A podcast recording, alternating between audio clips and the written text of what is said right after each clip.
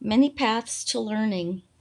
I have told you how it was for our people, how we traced our path across that vast and other island, how we threaded our way across rocks washed by ocean, how we followed many and various footsteps south and east at last across the great ocean of grass.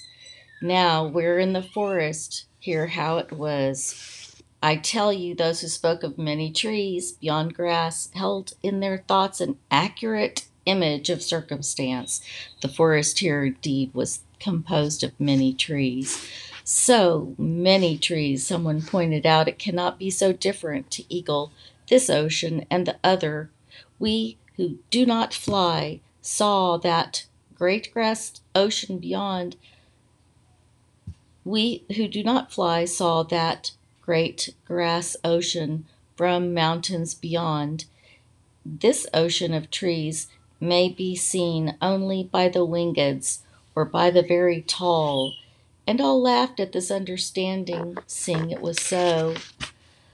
Now trees give a fortuitous circumstance, no dark and rolling tumultuous ocean here, only from time to time a slight trickle along some widened stream, and we saw this was good, nor did here grow any of the spined plants that carry small fruit.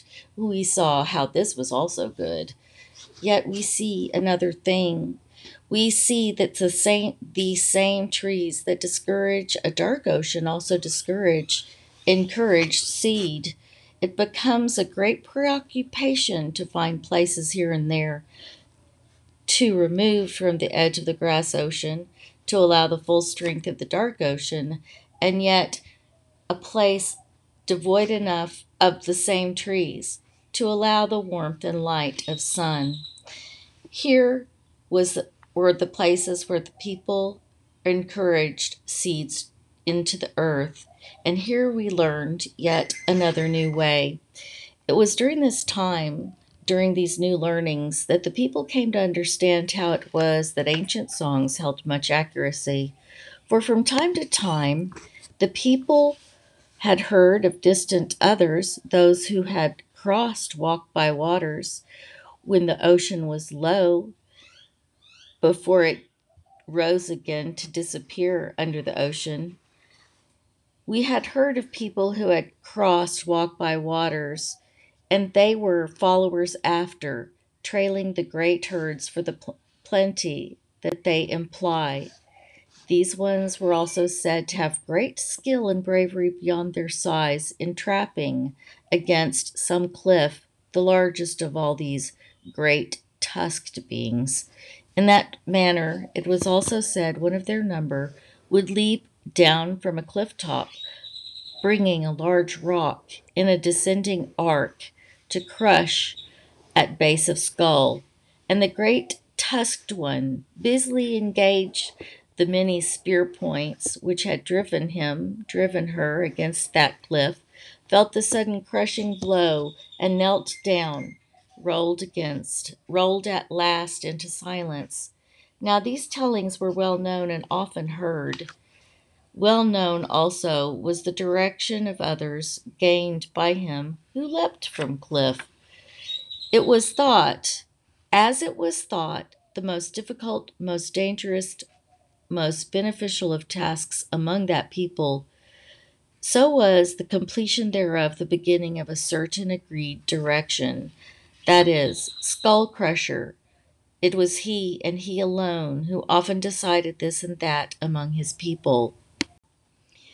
It was not our thought ever to gift any one of the people such willing compliance with one solitary perception. Yet another thing was also Although such tales were well known among us, although we heard them from time to time from others, we have never seen a people to believe or disbelieve anything at all merely because we prefer it. We have never been a people to believe or disbelieve anything merely because we prefer it. And so, although we heard such tales, although such ones were usually called first people, as they were first to come to this great island, Even so, never had any of our people seen such ones. It was said they were difficult to see, being exceeding fearful of others. But it seemed to us that such ones, unafraid of the greatest from among the great herds, had little reason to fear only those somewhat taller. And yet, someone pointed out that one great creature that a people may under, may surround may indeed be less fearsome than a people double your height and numerous enough to surround you. And we saw how that could be so. We saw how a people become brave from necessity might find little necessity in friendship, and yet we thought of all our constant curiosity. We thought how it had enabled us to learn, and we had no desire to become brave in relation to great beasts at such a cost.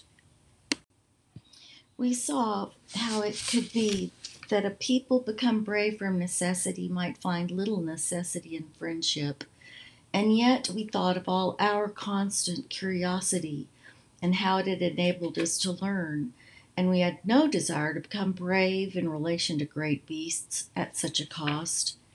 Now it continued to be that as the people searched here and there for open places among many trees which might enable encouraged seeds, we also did search for this first people. Some said they had left the grass ocean to dip- disappear among trees. We saw how that could be so, as the tall grass and the dark ocean were difficult enough for those with legs the length of ours. But though we searched, none were found, though from time to time remains of a small fire were found. So we began to conclude more accuracy was in these ancient and recent tellings. Another thing occurred for which we were in no way prepared. Walking between close standing trees one day, some of our people nearly stumbled across the folded remnants of a gathering, and these folded remnants were a people bent double in apparent pain, prostrate on the earth. None yet breathed, so he saw no way to assist them. Some of these were still warm, so that we saw this great damage was indeed recent, and yet none any longer drew breath all had severed their earth connection. In walking here and there, we saw how these were a small people, barely able, the tallest of them, to look over any shoulder from among our own people.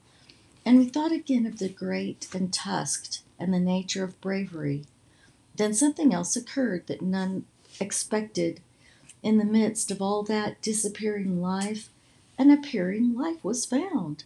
A sharp wail from a hungering small one marked his presence and caused all to witness how life sustains itself even in such a circumstance for all those, although this entire people lay still against the earth here was one from among them unwilling to go we carried him to one of our recent mothers so that she might feed him in the usual manner and although there was much fussing and kicking by this small one at a clearly changeful circumstance, yet did he learn the eventual value of sustenance which fills one, one's hunger.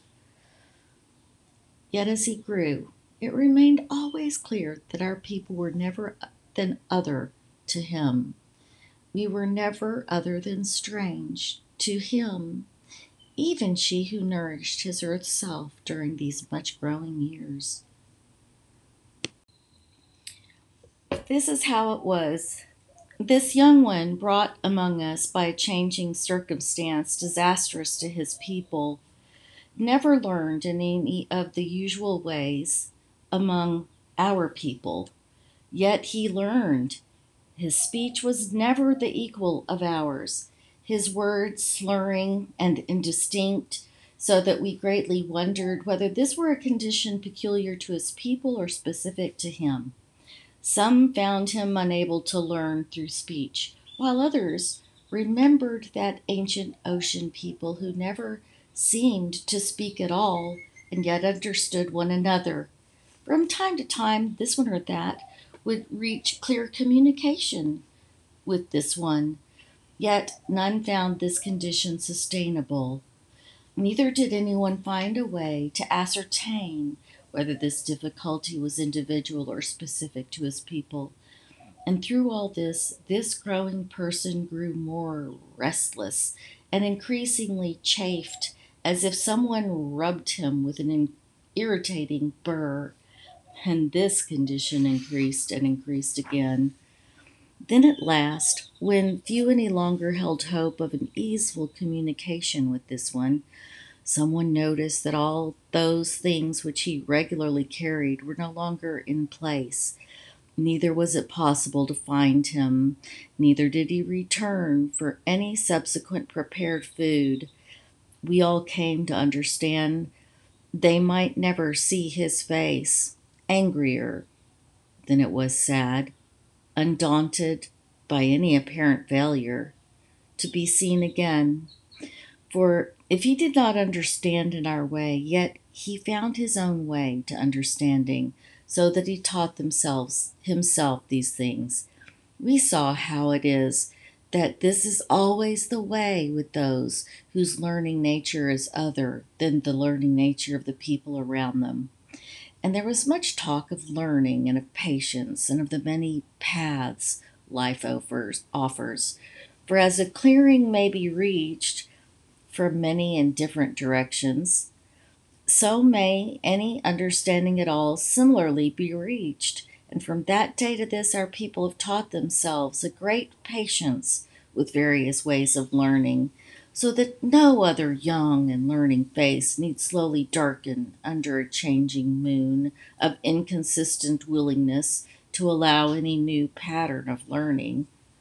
And from that day to this, our people have sung this song, as there are many ways to any clearing, as from here may be many different paths. Let us respect the many ways of learning, let us understand that the same tree is many sided, the bark thereof varying according to perspective. As the earth undergoes many and varying changes, dependent, dependent only on location, as mountain is high from the plain, and plain low from the mountain, let us remember that all is part of the whole. Our varying perceptions limit or enable as we choose. Let us choose to enable it. So be it.